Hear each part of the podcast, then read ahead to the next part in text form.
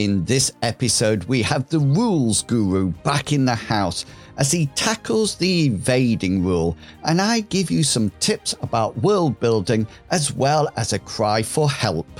Welcome to the Mythras Matters podcast, season 1, episode 33 Building Worlds and Evading Trouble.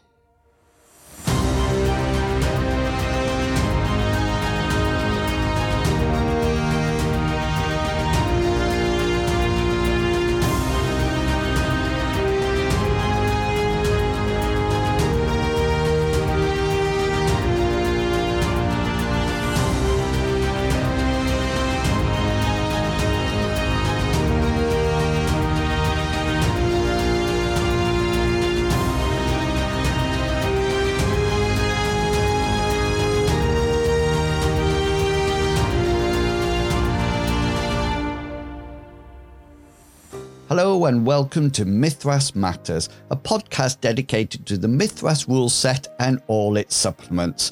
As always, I am your host, Inwils, and welcome to February. To start this episode, I wanted to just quickly share with you all how well the podcast did last year. 12 episodes were published with around 490 minutes of content.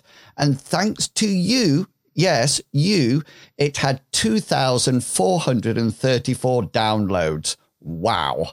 I must admit that when I offered to create this podcast, I never thought it would get past the first couple of months, let alone a couple of years. So thank you so much for all the support from the Mythras community. The top episode last year was episode 21. That was about social skills and passive blocking, and it has been downloaded 285 times. This was the episode that featured the first Rules Guru segment, and I'm so pleased to have Matt back in this episode to talk about evading. More from him later.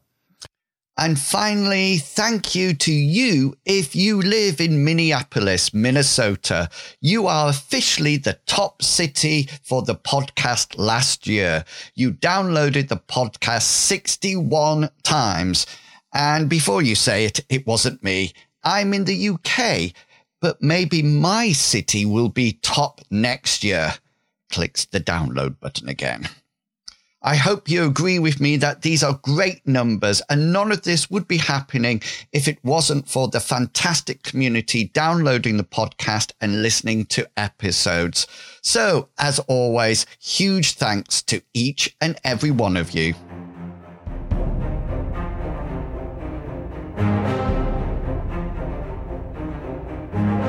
Okay, before we pass over to the rules guru, I wanted to ask for some help.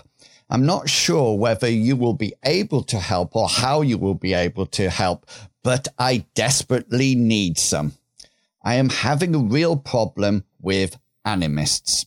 Now, first, I have to say that I really love the idea and concept of the animist, but as of yet have not managed to play one or create one effectively. You might be aware that I actually play an NPC in our current campaign and really wanted to try to make it an animist, but in the end left the realm of magic and made up Ulrich instead. So why are they causing me so many issues and why do I need help? Well, first, I have no idea what the end product is like. When you are playing a high powered shaman, what benefits do you have? What is your role in the party? And how do you actually play? What are those key elements of the animist class or order? Next, I'm floundering at the character generation stage when it comes to spirits. In most of the other realms of magic, you have a starting number of spells, but I can't seem to find out how many spirits animists actually start with and what power or level these spirits are, or even their type. And finally, am I correct to be worried that playing an animist um, when it comes to getting new spirits? I have this feeling that as soon as I get into spirit combat, I'm going to get possessed and my so- character's soul will be floating around in the spirit world while a Bane spirit inhabits my body. Come to think of it, that might be a great idea for an adventure, but am I right in assuming this? You know, when the sorcerer or the theist gets a new spell, it's just a couple of days in the library. Does the animist really have to risk life and death by entering the spirit plane? So, can you help?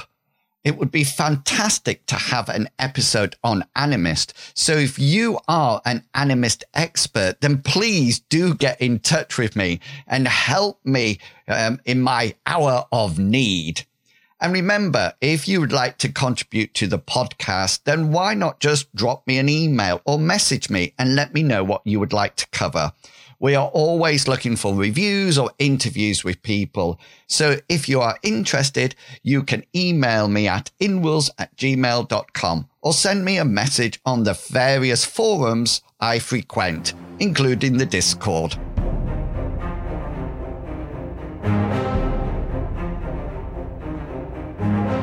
I mentioned earlier that the most popular episode was the one that we had the rules guru on talking about passive blocking. So once I got this information, I immediately got back in touch with Matt to try and tempt him back to the podcast. He agreed and I asked him to unravel the rule about invading. Over to you, Matt.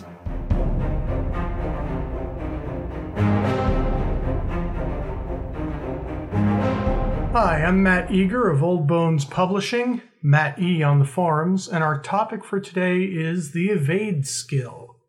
Evade is one of those resistance or saving throw type skills like willpower, brawn, and endurance that we use to see whether a character can avoid some consequence. Using evade does come with its own consequences, though, and we ought to understand them well. Now, remember, I didn't write Mythras. I've just been invited to share my own understanding of how the rules are meant to be used in actual play. Evade is a standard skill that every character knows. It is described on page 41 of the latest edition of the Core Mythras book. I'll go over those rules now, but I will paraphrase and mindfully change the order in which the book presents the material. Evade is used to escape from observed impending danger and can be used against ranged weapons by diving for cover, for example, avoiding traps, changing the engagement distance in combat, and generally getting out of the way of a potential physical hazard. It can also be used as a resistance roll for certain types of magic. And the book goes on to detail the typical situations of avoiding missiles, thwarting a trap, evading a harmful spell, and maneuvering in combat. That last one really refers to both the outmaneuver and change range combat actions, which can be very important. Evade may also be used as a plain unopposed roll in its own right. Trying to negate damage by leaping clear of a crashing vehicle is one example. However, note that if the vehicle is still under the control of a driver who is actively trying to run you over, then we're back to an opposed roll of evade versus drive. When used in a standard test, plain success, not actually described in the book, means the character avoids the threat, while critical success ensures that the evader retains some form of advantage or composure afterwards, such as slipping completely clear of further danger. Failure usually means, when does it not, that the character suffers whatever misfortune they were attempting to avoid, a fumble means the characters left themselves wide open to the hazard, for instance, sustaining maximum damage from a trap. The effects of criticals and fumbles during combat are special. See the rules for evading in the combat chapter, page 103. Okay, let's move to that spot in the combat chapter. I paraphrase. Evasion attempts require an opposed roll that's important. More later. An opposed roll of the attacker's pertinent skill versus the evade skill of the defender. If the attacker wins, the damage is inflicted as usual. But if the defender wins, damage is completely avoided. Whatever the result, the evasive gambit leaves the defender prone, usually requiring him to regain his footing on his following turn. If the winner of the opposed roll achieves one or more levels of success over the opponent, select suitable special effects as per normal combat. Evading may be made more difficult or impossible by circumstances, such as being helpless, entangled, or balancing on a ledge while scaling a cliff. That's up to the games master. So, use evade when your parry would be ineffective because your weapon is so much smaller than your opponent's, or when it is disallowed, as for ranged attacks if you don't have a shield. Why not use evade all the time instead of parrying? Because even a successful evade leaves you prone which means the fighting from the ground situational modifier in the table on page 101 makes your subsequent attacks, parries, or evades formidable. If you win a special effect, though, you can choose Arise to avoid that penalty. Otherwise, spend an action point to regain footing on your next turn. Evade is a high risk, high reward proposition. If you are designing a character of the nimble fighter or dashing rogue type, you should definitely consider the combat style trait Daredevil in the big table on page 89, which reads may use evade to dodge blows in hand to hand combat without ending up prone. That's a little vague, actually. What I'm sure it means is that a daredevil who succeeds with evade does not end up on the ground, but one who fails still does go prone. Note that when using evade in other circumstances, such as outmaneuvering or changing range, a failed roll does not mean that your character automatically ends up on the ground, although that could be true in a particular case. Your games master will let you know. Substitutes for evade. The assiduous reader may note that on page 44, the entry for the professional skill acrobatics includes this. Acrobatics can be substituted for evade if the situation warrants it. The benefit of this is that if the roll is a success, the character automatically avoids ending up prone. That sounds great. So, why shouldn't my character, or every character, just choose acrobatics as the hobby skill during character creation since it's obviously better than evade. Because even though some tactic may be technically possible, that doesn't mean it fits with the character's concept and background. Work with your games master to see how it might somehow make sense in your particular game for your character, but if it doesn't, just accept that and move on. This question actually came up recently in the Mythras Discord. Depending on what your games master judges reasonable, there might even be other substitutes for evade. For example, in the old Bones scenario, Savage Swords against the Necromancer, the character Yulin is an entertainer who is, among other things, a talented dancer. So I included the following note. In many situations calling for fancy footwork, including outmaneuvering, Yulin may substitute her dance skill for evade or athletics. Back to using evade instead of parry in combat. We resolve an attack and parry sequence using a differential roll, but we resolve attack and evade using an opposed roll. This is an important point. A differential roll is not an opposed roll. The key difference being in an opposed roll, there is a definite winner and a definite loser, exactly one of each. In a differential roll, there can be two winners or two losers or another combination. We use a different rule for attack versus evade because it's meant to be seen as an all or nothing attempt. Either the dodge works or it doesn't.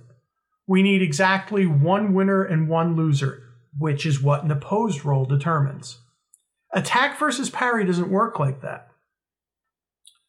The core rulebook does not emphasize this difference, but it is there. And I do insist on emphasizing it because it is really important to understand how evade actually is meant to work.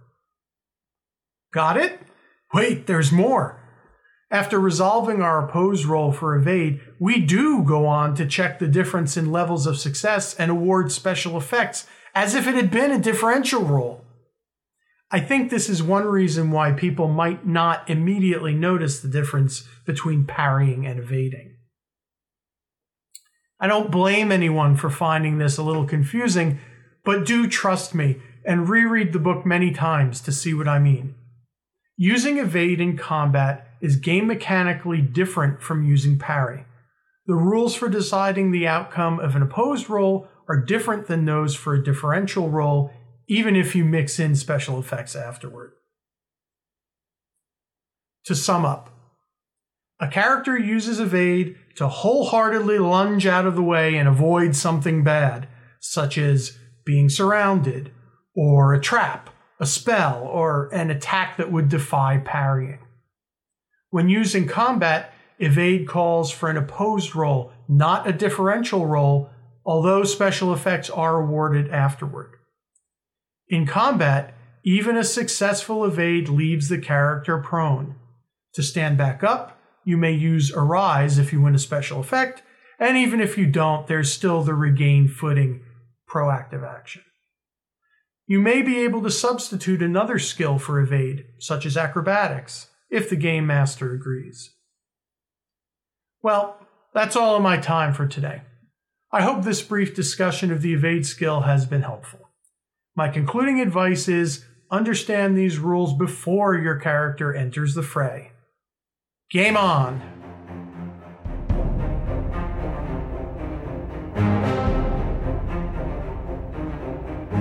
That was a fantastic explanation. And remember, if there's any rule that you would like to see be dissected and unpicked on the podcast, then do let us know. And remember, there's always space for a second rule guru. If you are interested, then get in touch.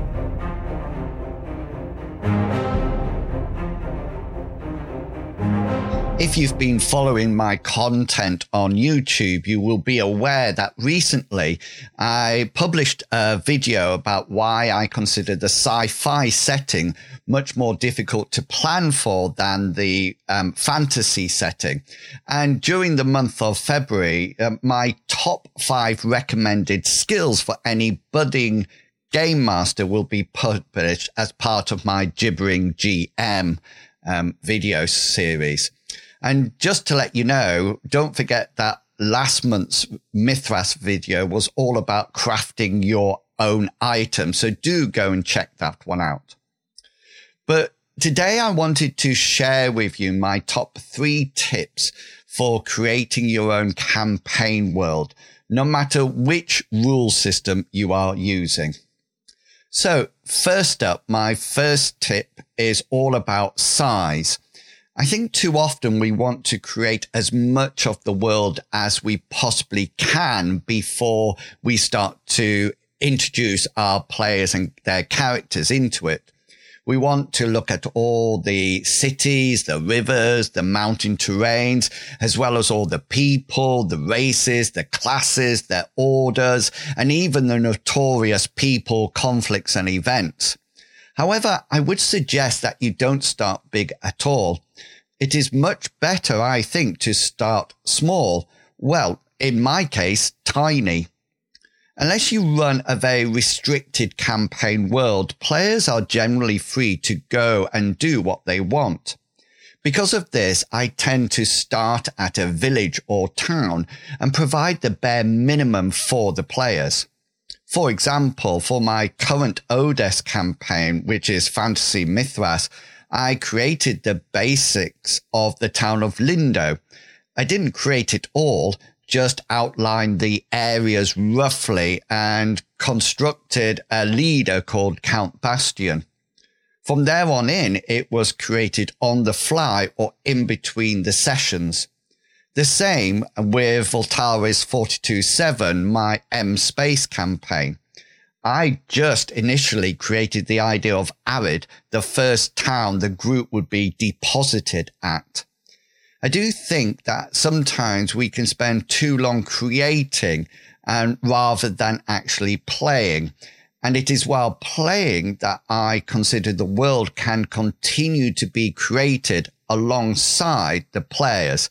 And this leads me on to my next top tip. Game masters are very busy people. I used to think that I was solely responsible for the creation of my campaign world, but over the many, many, many years of GMing, I've learned that I couldn't have been so wrong. Although I have an overview of the world, I think it is my players that provide details and direction. As we are playing, the party always takes the campaign in different directions to where I might have thought it was going, and they quite naturally start to add to the campaign world. The start, the original start of the Odes campaign was an utter disaster. I had this wild and wonderful idea that was based on the location of seeds that, when put together, would destroy the world. I introduced evil forces, holy divine support, and even a great battle. However, sadly, the whole idea fell to bits because I hadn't actually included the players in the creation of the campaign. Eventually, things were going so wrong that I had to draw a line under the whole idea and reset the campaign. Since that point, I have encouraged the players to lead the campaign. I listen and observe in every session and pick up ideas that the characters will hopefully be motivated to engage with. But it doesn't stop there. I think each player is an expert in their class. Because of this, I encourage discussions and creations with them. An example of this is a recent conversation that I was having with Mr. Pickles about his character Bartleby after his fantastic parrying and disarming of a foe, the link to this video is in the show notes. We started to talk about parrying and how his order could engage within this.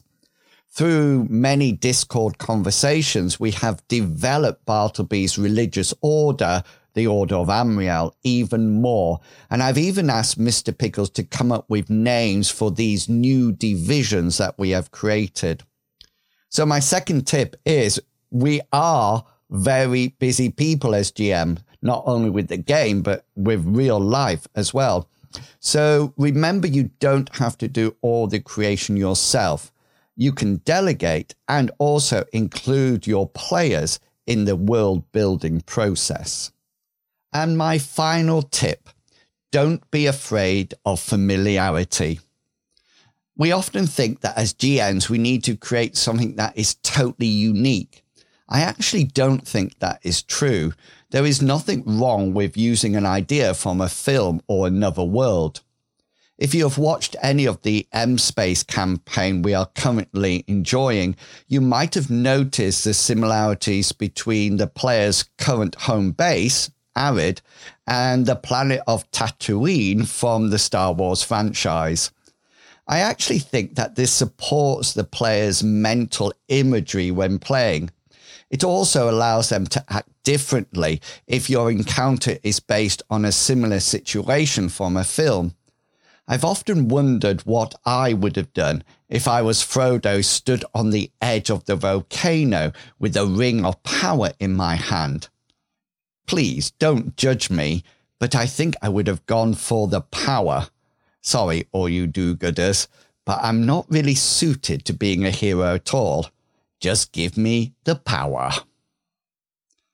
So, if you have any other tips, then please do post them below this thread in the Tapatalk forums. The links in the show notes below. Remember, it's always good to share. Plus, I'm sometimes desperate for ideas. So, thank you in advance.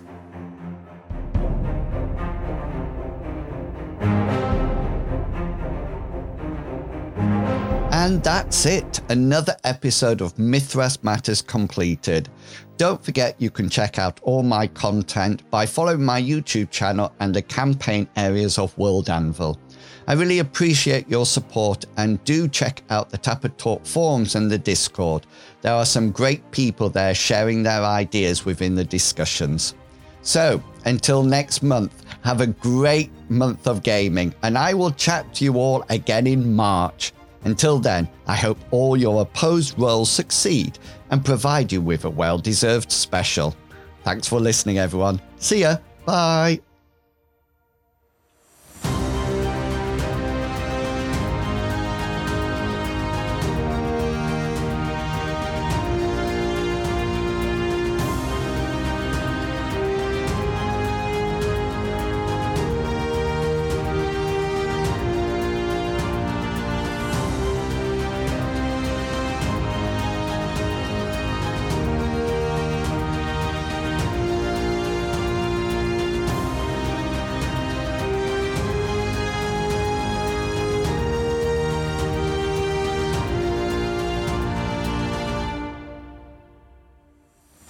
Content of this podcast is covered by the Creative Commons Attribution 3.0 license, so please give appropriate credit if you are sharing or copying any part of this podcast. Thank you.